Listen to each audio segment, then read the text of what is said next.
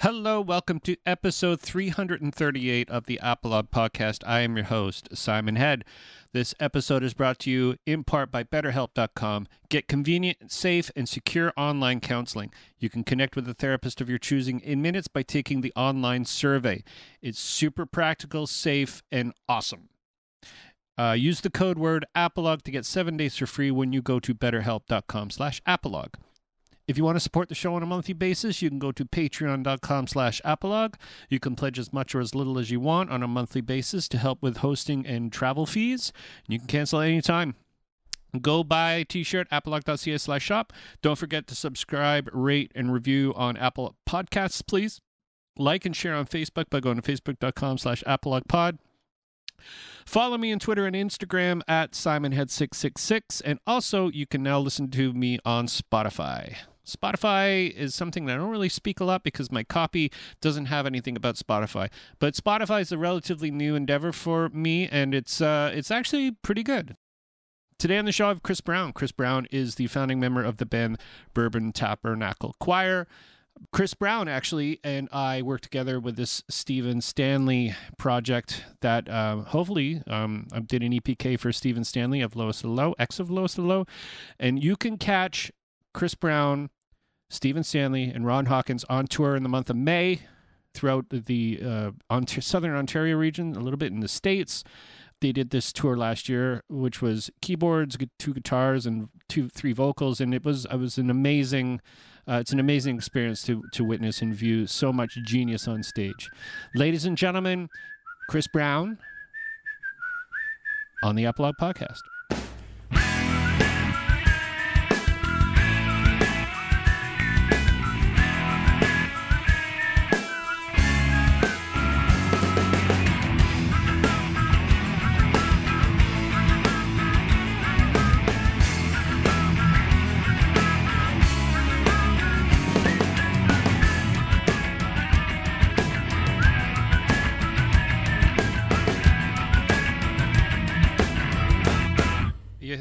Are at that beautiful, amazing location called Wolfe Island.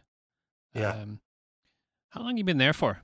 Um, I've been coming here 17 years. I it, it started becoming home uh, 15 years ago. Um, yeah, I came up for a hockey tournament from New York.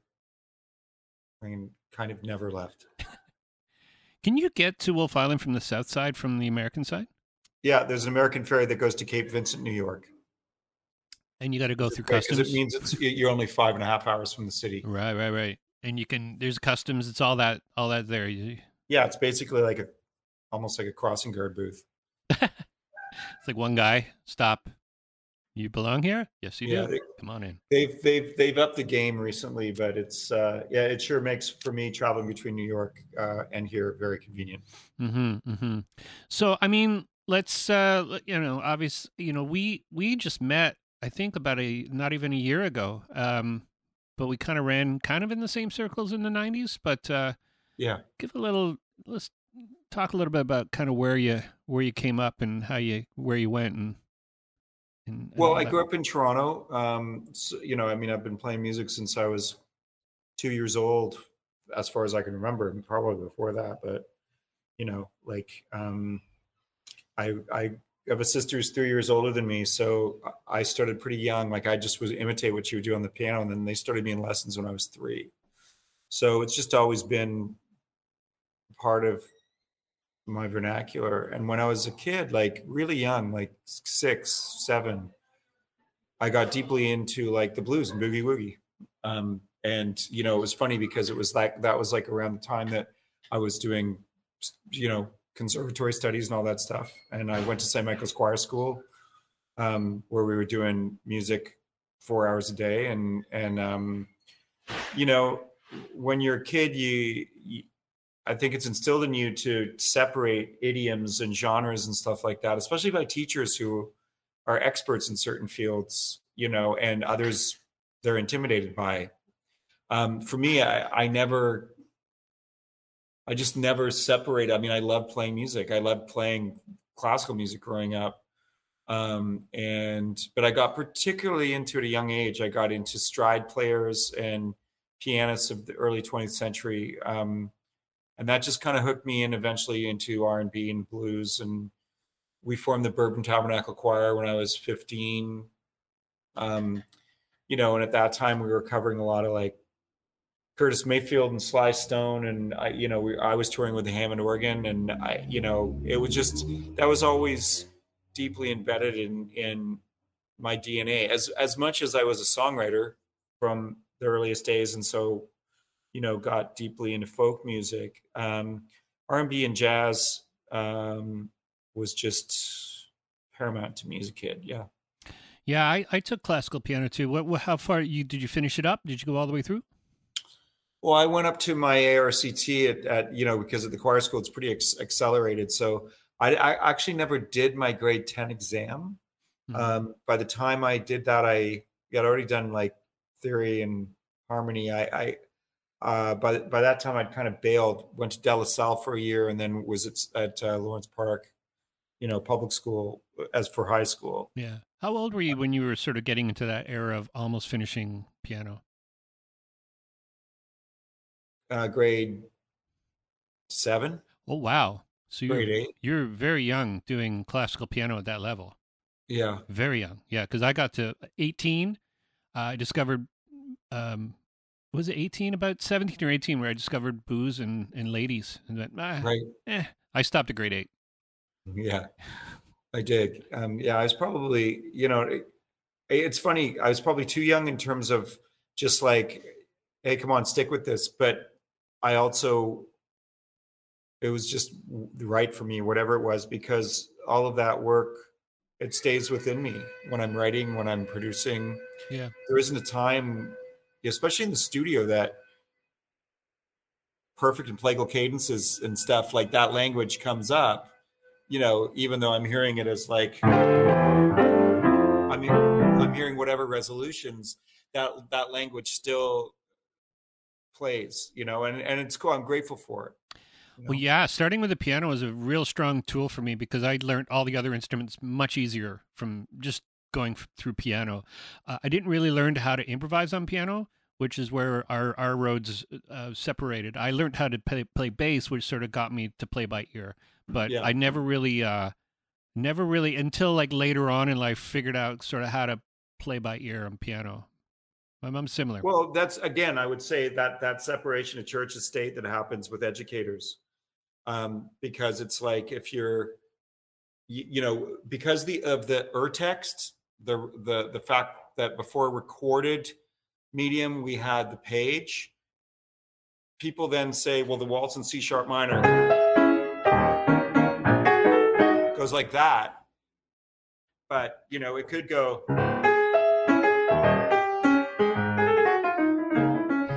Yeah. Right? Put some swing in there. Depending on on what day and where and you know and and so this is the the thing is that you know it it ghettoizes all of it it ghettoizes classical music because it's stuck in this place where well there's the in, in expression marks they're on the page right there it's like well how do you feel yeah you know like the way you play a, a, song as a band or an individual on any given day is different and uh, no less with bach or chopin or anybody who's composing um, it, it's it's racist it's it's like it's fearful it's all of this stuff and it doesn't serve the music um, so it's like, you know, my sister was a far better sight reader than me. Um, she needs a page in front of her to play, really. Um, for whatever reason, and probably just the luck of the draw, the fact that I was younger than her and I would hear her, it, you know, it was three years into piano lessons before they realized I wasn't reading music. right. And yeah. then that was a big struggle for me because I was like, what? But I can do all that. And it's like, no, stop.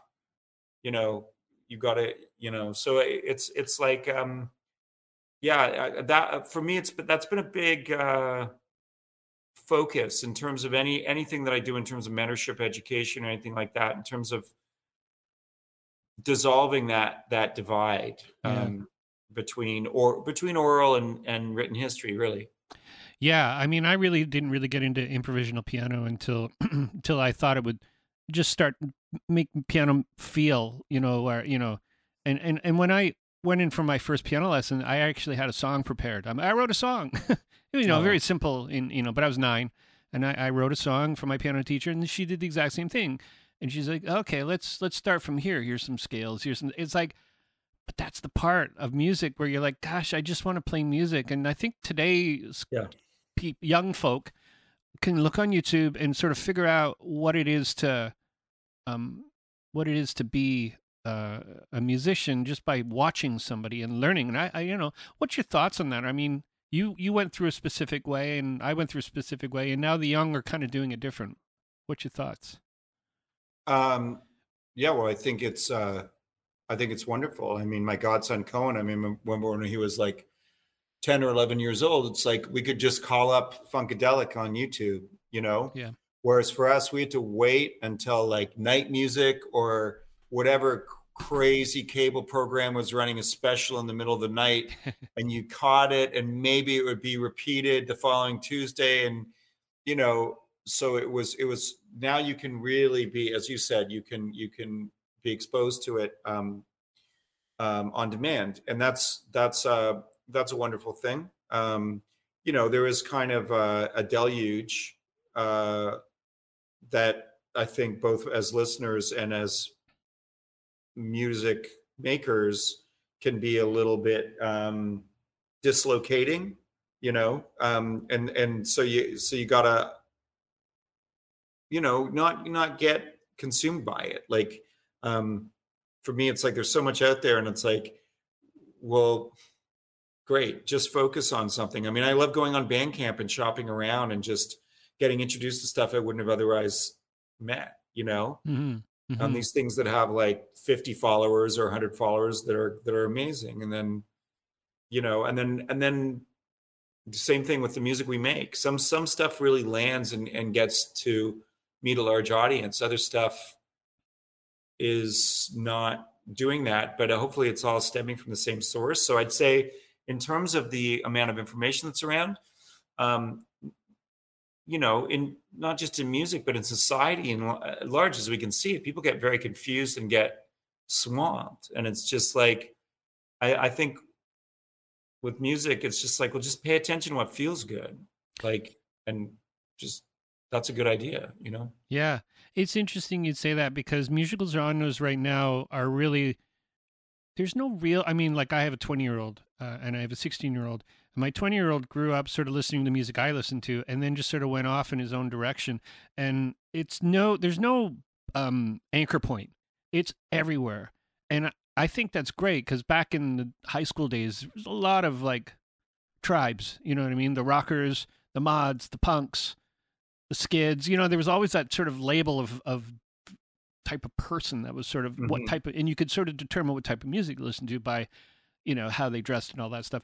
It's kind of almost not really um, prevalent anymore. Do you, do you do you notice stuff like that? Yep, for sure, for sure. In fact, Sean Terrell, the filmmaker, and my dear friend, was saying to me that you know he was noticing that with style with um, with Toronto, like there was this a youth style of like not dressing like anything, Yeah. which is kind of cool. Um, and you know, I mean, I I would say going back to punk days, uh, DIY, you know, and and self expression w- is always really important.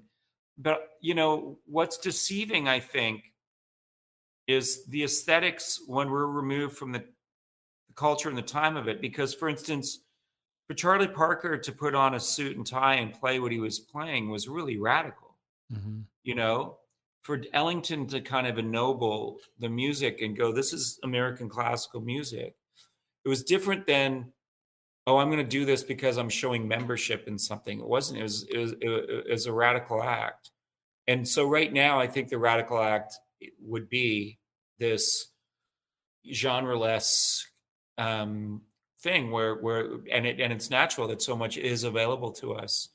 Um, so yeah, I mean, I think paying attention to that stuff is really cool. I, I, I, I it's one of the reasons why I love working with people older than me and people younger than me because it, it really improves your cultural literacy Absolutely. because we can fucking sweep stuff off the table that that we would surely miss if someone didn't explain it to us. you know? Yeah. Yeah, I worked uh, 10 years at a university and obviously working with people that are younger than me. And I'm not only educating someone, because someone's playing like Alexisonfire and go, well, here's a band called Refused. No Refused, no Alexisonfire. And then they go, well, here, try this. So we're like trading, and they're like 20 years younger than me. And it's like Yeah. this type of idea of like, oh my God, even just little things like techno- technical uh, um, hacks and quick shortcuts and things like that. I'm learning things from people who are younger than me, and I go, well, that's that's kind of a liberating thing to be older and sort of recognize the fact that you could learn something from younger people. Yeah. That total aside, but it reminded me of playing a concert in Vancouver, and my friend Christian was on the road with us. He's a real funny dude, and this guy, this guy was saying to us, he was really wasted. He was got, he was like, "You guys suck." and Christian said, "What do you listen to?" And he said, "Rob Zombie." And Christian said, "Well, then you should listen to Roberta Flack." okay. and guy goes, "Really?" He goes, "Oh yeah." He goes, he- he said, "Without Roberta Flack, there's no Rob Zombie," which I just reminded me of that. I hadn't thought about that for years, but I I I, I wonder if that person went home and Checked it you know, out. maybe changed his life, right? um, but but uh, but yeah, I mean, lineage is important. I mean, that's always been a divorce in certain. I mean, in, again, in all circles, like it's so easy to miss stuff. It was what would drive me crazy in earlier iterations of hip hop when you know sample sources and stuff weren't like I, I would be working in the studio with people who would have their producers or whatever assemble their tracks and they wouldn't really know what they're singing over Mhm. um, which is entirely different than the way folks use samples knowingly and as tribute and uh, as uh, uh, a basically development of the entire genre, like Mos Def or De La Soul. You know, I mean, eh, on and on. Like, but but there, you know, there's that knowing source, and then there's the there's the not knowing. You know, um, not knowing is great in some contexts, but it's really useful. It's really useful musically to have an understanding of source because it, I think it helps us appreciate our own place in time that much more. Yeah. Um, you know, Yeah. There's um Paul's Boutique, uh obviously highly sampled album. Um, there's a playlist on Spotify that has every song that was sampled. It's three and a half hours long of Yeah. music that's that they just sampled from. Like stuff like, you know, Mississippi Mississippi Queen's on there, but also some really, really weird obtuse stuff is on there. And it's Yeah. pretty amazing. It's pretty amazing too. Yeah. so uh yeah. So I mean so so with you with music it's been in your life your whole your whole life you know and you've lived it and you've you've you know you've you you you own and rec- operate a recording studio. Um how did you sort of move into the recording part? Were you always into it? Yeah, I- mean, when the Bourbons were in high school, we won a high school battle of the bands at the Masonic Temple, and you know, took that money and bought a six-channel Traynor PA and a um, and used the other half of the thousand dollars for for a day in the recording studio um, and made our first cassette. So I don't know, I like that's that's where it started, and then you know certainly because our lives were about touring we were playing uh, you know up to 200 shows a year we weren't necessarily personally rec- developing recording chops but we were as a band because we were you know we made like i think we made five five releases as the bourbons. And then eventually like you just can't help but soak it up. So then you know others uh, start asking you like if they like the sound of your records they start asking you to participate. And um i think being in new york so so after the bourbons diaspora you know kate fenner and i stayed in new york and new york's way more mercenary.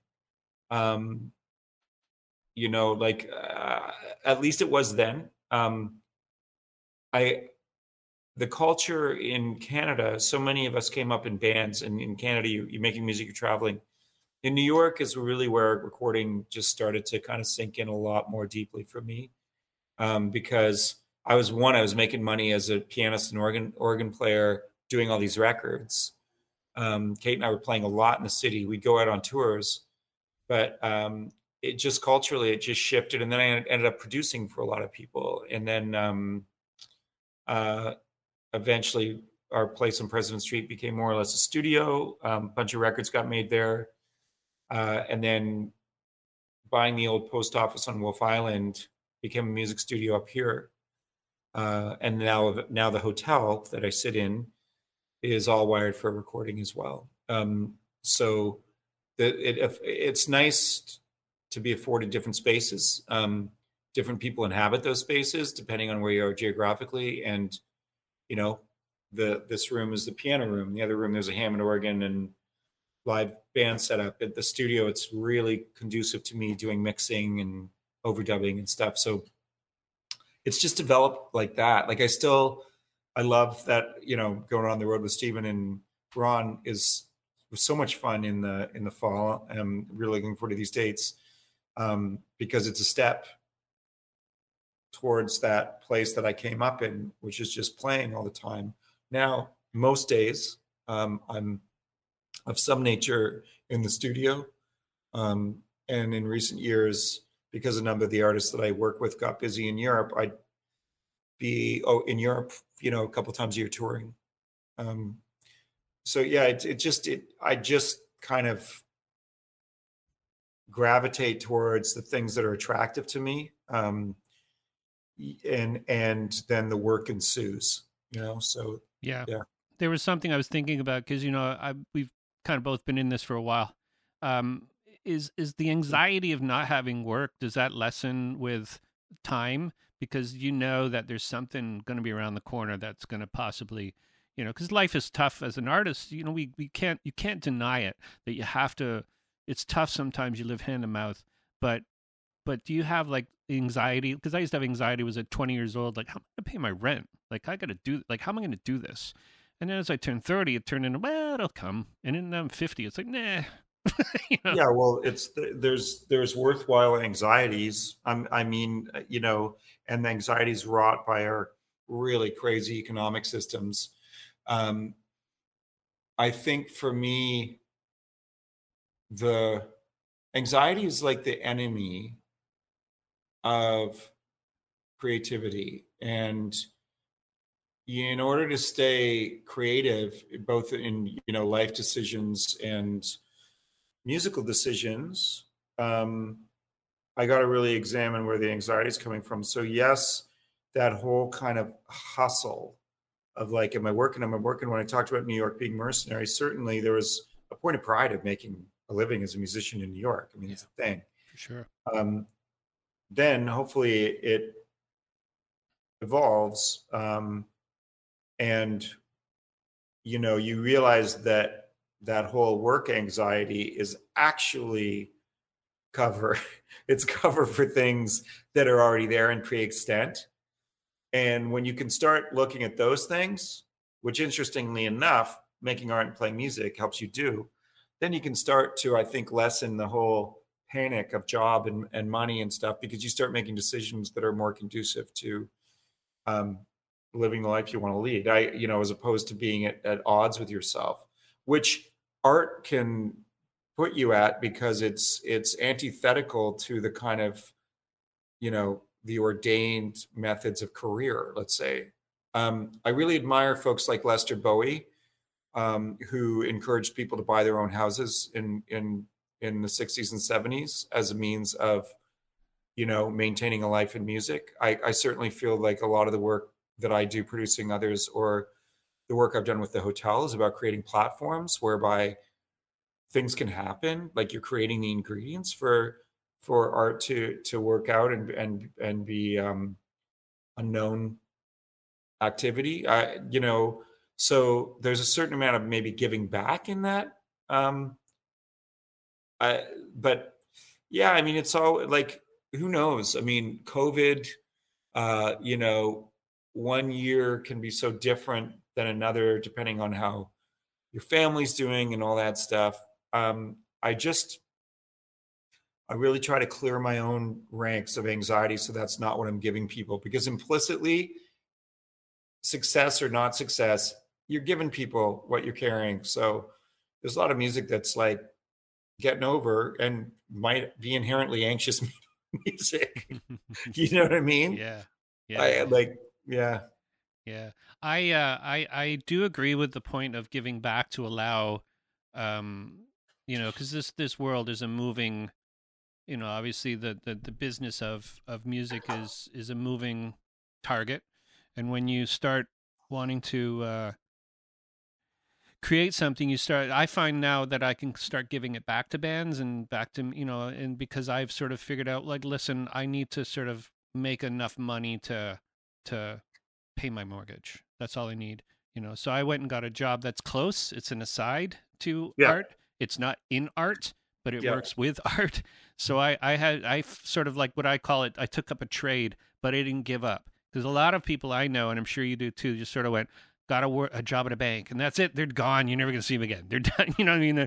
they, you might see them at some sort of like jam downtown somewhere but still I I got mean, Mary pregnant, and that was all she wrote. yeah yeah And for my 18th birthday, I got a union card and a winter coat. exactly so there you know there's there's there's there's the paths you take um there's i've heard someone say that you take a path and the path you take isn't always a wrong path it's a you've take you take the path now the regret is like people have regrets about the paths they take but i've i don't think i've really had any like i wish i ate better that's my regret in life You, you know wish you what? ate better like ate better food took better care of myself So just fucking do that. i know but i wish i did it when i was 30 you know and i'm Well, doing it now uh, Do it, you know I, now, bro. yeah, I got the I got the shirt. I ride I ride my bike a lot, but it's like what is your shirt? it's a, it's the Ride to Conquer Cancer shirt. Oh, good. So I ride I ride that every year, and I ride my bike a couple of times a week. But I mean, that's my regret. Like, do you have any sort of musical regrets or, or life regrets in like because I don't truthfully I don't think you should. I don't I really think that all the decisions you make in life are the decisions that get you where you are. You know. Yeah, I, I wouldn't know. Like, I wouldn't know um, because I, I could say, well, this morning I was talking to Kate Fenner. You know, we grew up playing music together. We still record together, and and I was saying how I'm very happy right now that I don't feel as obligated uh, towards others as I do towards my own efforts, uh, which hasn't always been the case. So, if I always felt that way, uh, would I be more advanced in certain areas of my life? Maybe. Um, however, I probably would be underdeveloped in terms of my sense of compassion or, you know, needing to try and fail at a few things that I needed to try and fail to really fucking prove something to myself that, you know, my spirit needed to, uh, you know, forge its intention on. So I can't really say. I mean, my only regrets are anything I've done to hurt others, like literally. Mm-hmm. I can think of mean shit I did when I was fucking 15 years old, and it sucks, you know, because I was ignorant and loudmouth and stupid. Mm-hmm. But I, you know, I go to prison every week and and work in, in prison making music. Like, fuck, I I didn't take it that far, you know. I could have. Any of us could. Well, you're doing it now, so that's that's the important. I mean, that's, that's is that um, cons, con, Pros and cons pros and cons. Yeah, But I'm just saying, like for those guys and women, whatever path and misfortune they were carrying that led to that them to that extreme level of self harm and harm of others, it's a hard thing to carry. Um, and and I mean, I I just know it from my own sense of hopefully something better than guilt, but like my sense of uh, responsibility when I've been less than present for other people, right? and and that stems from i would say not being present to my own life because i'm distracted because i'm you know but yeah I, so that's that's where i would draw the line i mean in terms of any any other decisions or whatever in music it's like i think i needed them i needed them yeah. I mean, when you're in your 20s too, you people are selfish. Musicians are selfish when it comes to that. They have. I mean, selfish is the wrong word to use, but there's a there's a blinder you put on because you just have this sort of ambition that no one's going to mess with. And it's most of it sometimes insecurity, thinking, "Am I going to do this? Yes, I am. I don't want anybody to tell me I can't." But when you mention the thing about a failure, a failure is what makes people much more stronger when it comes to building something and making making a better decision about where you're going with music and with life. Um, Mhm. So you're right, but but the the fact when you're 20, all these mistakes you make in life, it should you should have like a window of opportunity. Yep. yeah. I mean, the, the only thing that discourages that again is anxiety and fear. So. Mm-hmm. Mm-hmm. So, so talk a little bit about pros and cons because I, I saw this, I saw the video. Um, it, it's very, you, you know, it's talk about giving back to the community. That's a, that is an amazing uh, type of in, in, endeavor.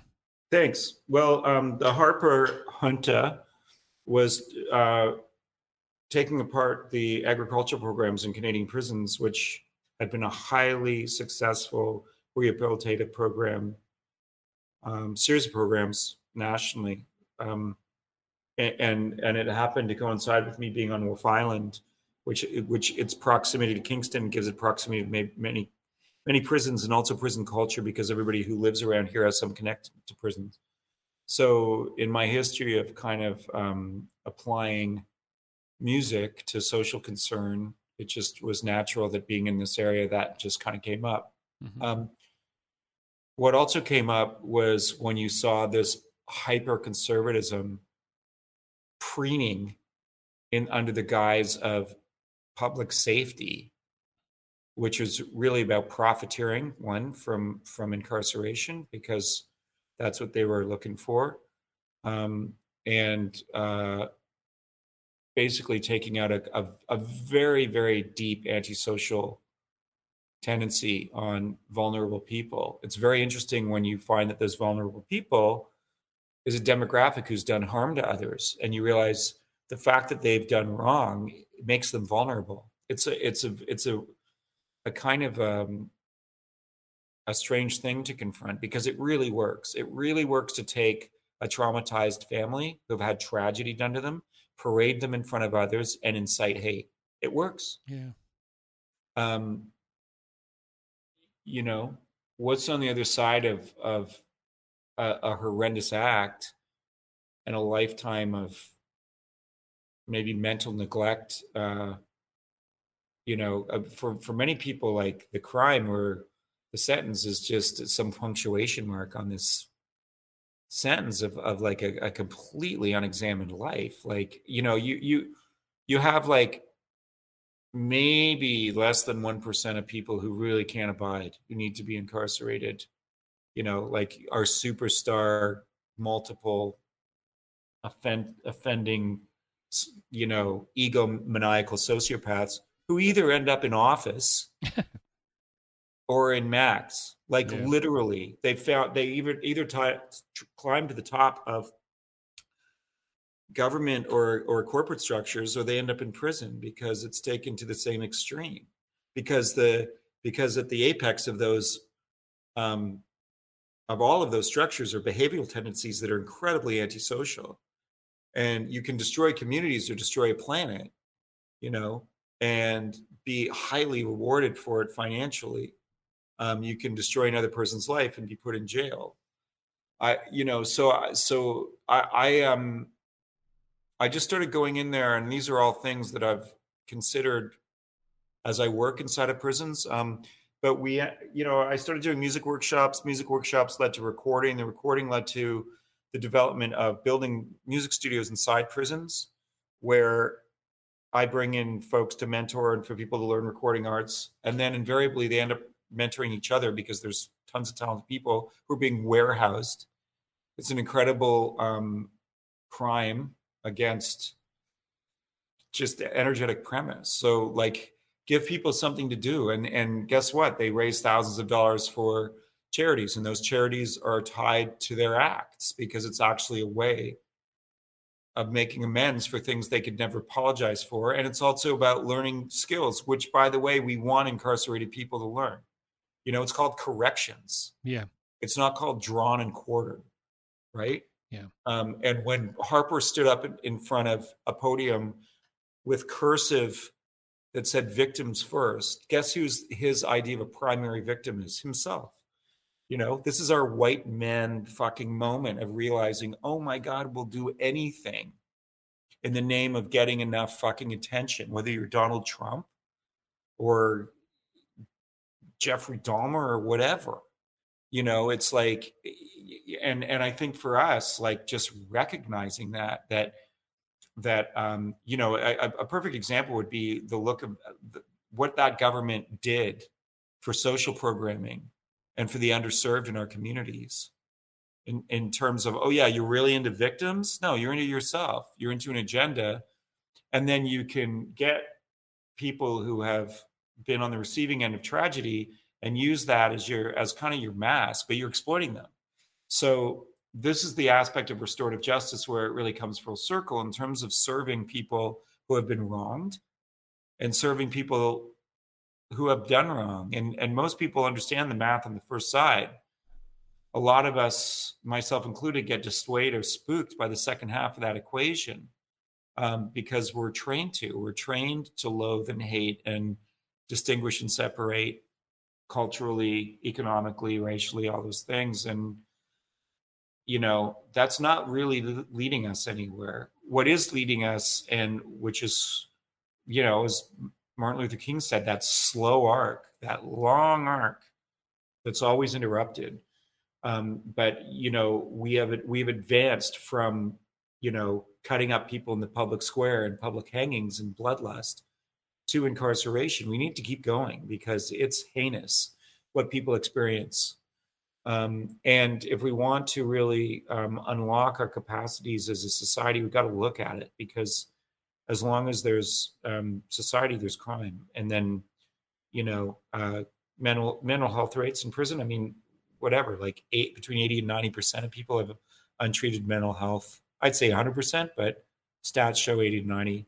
So, you know, bringing arts into the prison, affording that, allowing people to get in touch with themselves that way, and putting the tools in their own hands. Um, so that's some of the ethos of the program. Um, we're now a national charity, um, and the idea is now is to uh, truly nationalize it and put the programs in every province and territory. I mean, currently we've been releasing records. We've released two records from Grand Valley Institute for Women. We've released two from Joyceville minimum Pittsburgh institutions. We're running in Collins Bay uh, minimum. We're about to start up in Collins Bay medium. Like I actually don't actually have the time to even keep up with it as it stands now. Um, so we're looking for people to become involved. The model is we hire people who've gone through the program. So it hires formerly incarcerated people who, rather than their incarceration being a liability, it's an asset.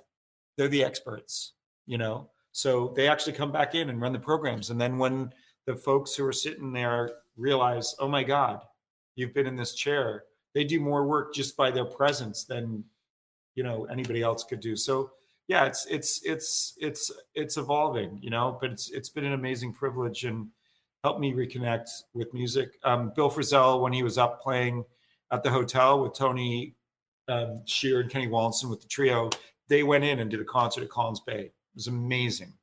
It was absolutely life changing. And and when I was in the prison last week, a young man came up to me and said, "You know that that was the first live concert I've ever been to in my life." wow. You know, and so you think about the circumstances that would lead to that. Someone never being exposed to live music, like what was their life like? And he said, I know they weren't using their mouths and they weren't saying words, but they were telling me I was free with their drums and their guitars. And every time I think of that music, my body gets peaceful and I feel free.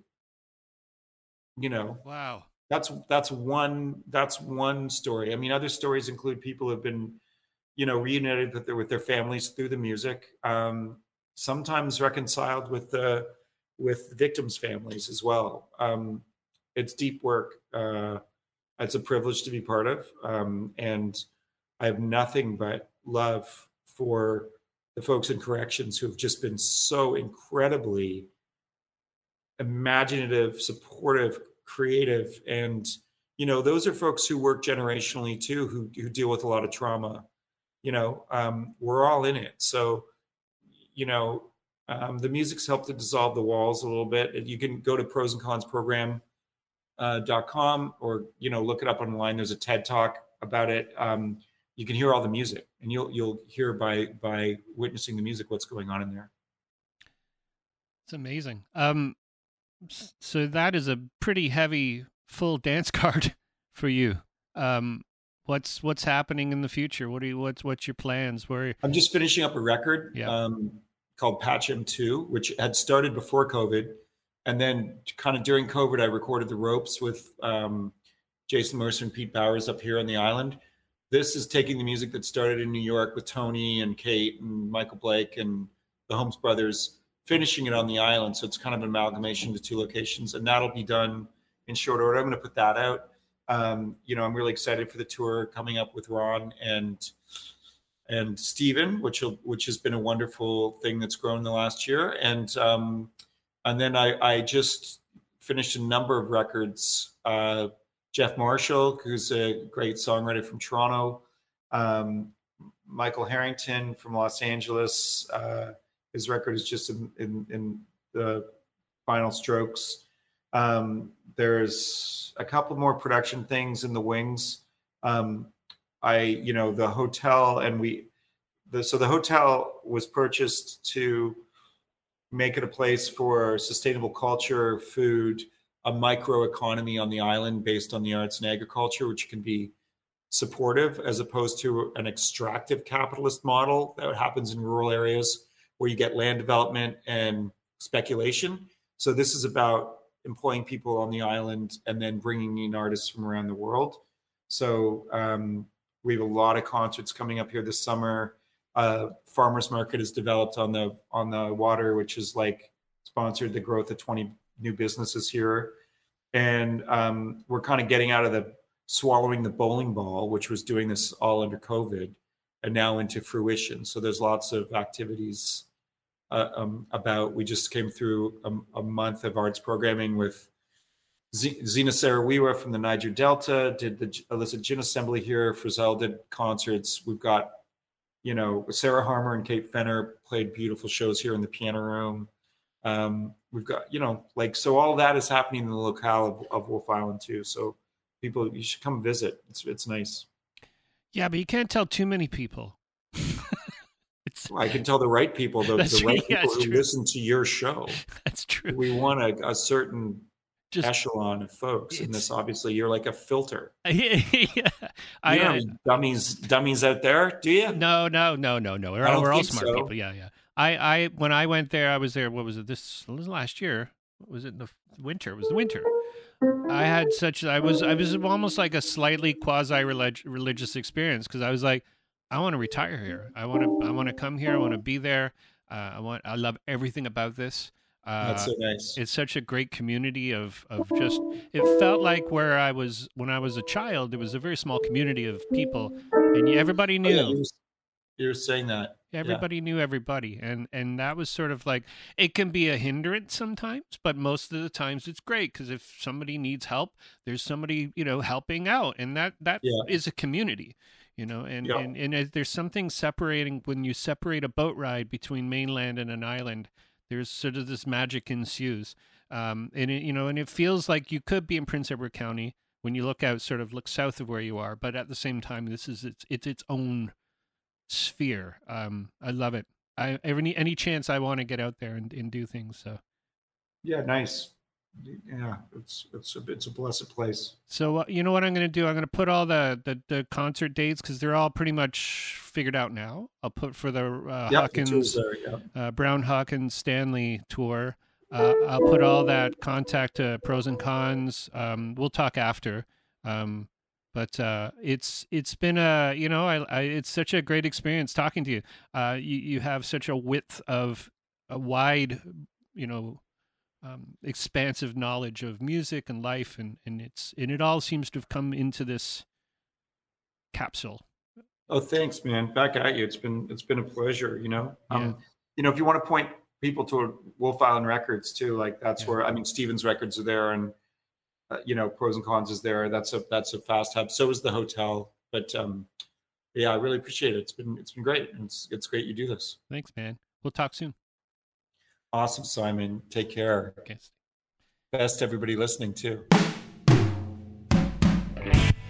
That was Mr. Chris Brown from uh, Bourbon Tabernacle Choir, Wolfe Island Recording Studios, Wolf Album, Wolfe Island Studios, pros and cons. It is he he has many irons and many fires. Uh, one of the one of the one of the good ones. Chris, thank you so much for doing the show. And thank you for listening to the show, by the way. Uh, just to let you know, I want to remember about BetterHelp.com. BetterHelp is a convenient and safe, secure online counseling system. You can count, contact with a therapist in minutes by taking an online survey.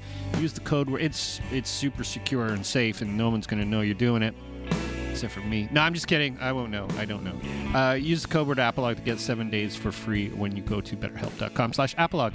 Thank you for supporting the show. For people supporting the show on Patreon, go to patreon.com slash Apolog. Blah, blah, blah, blah, blah. All that stuff. Um, yeah, fun episode. Uh, I have another one coming up next week. Sorry about last week. Last week was a bit of a bummer. Poor Ben Sir. We, we wish his family all the condolences and, and his punk rock family and everybody um, sad days. But uh, it is, you know, what I realize is this is the sixth person who's been a guest on the show to pass away. It's pretty wild. Then again, the show's been on for over eight years, so I mean, some people will die, but it, it is pretty insane that, you know, to know that there's some voices who will never speak again on this show. So, you know, it's something to think about. Everybody, we will see you next week or the week after or the week after that, and we'll keep pumping out these episodes. It is so much fun to do. I see people now starting podcasts on Facebook. It's pretty exciting stuff. And, you know, the trend is still the trend, man. Podcasts are where it's at. And uh, hope you have a great week, and we will see you again.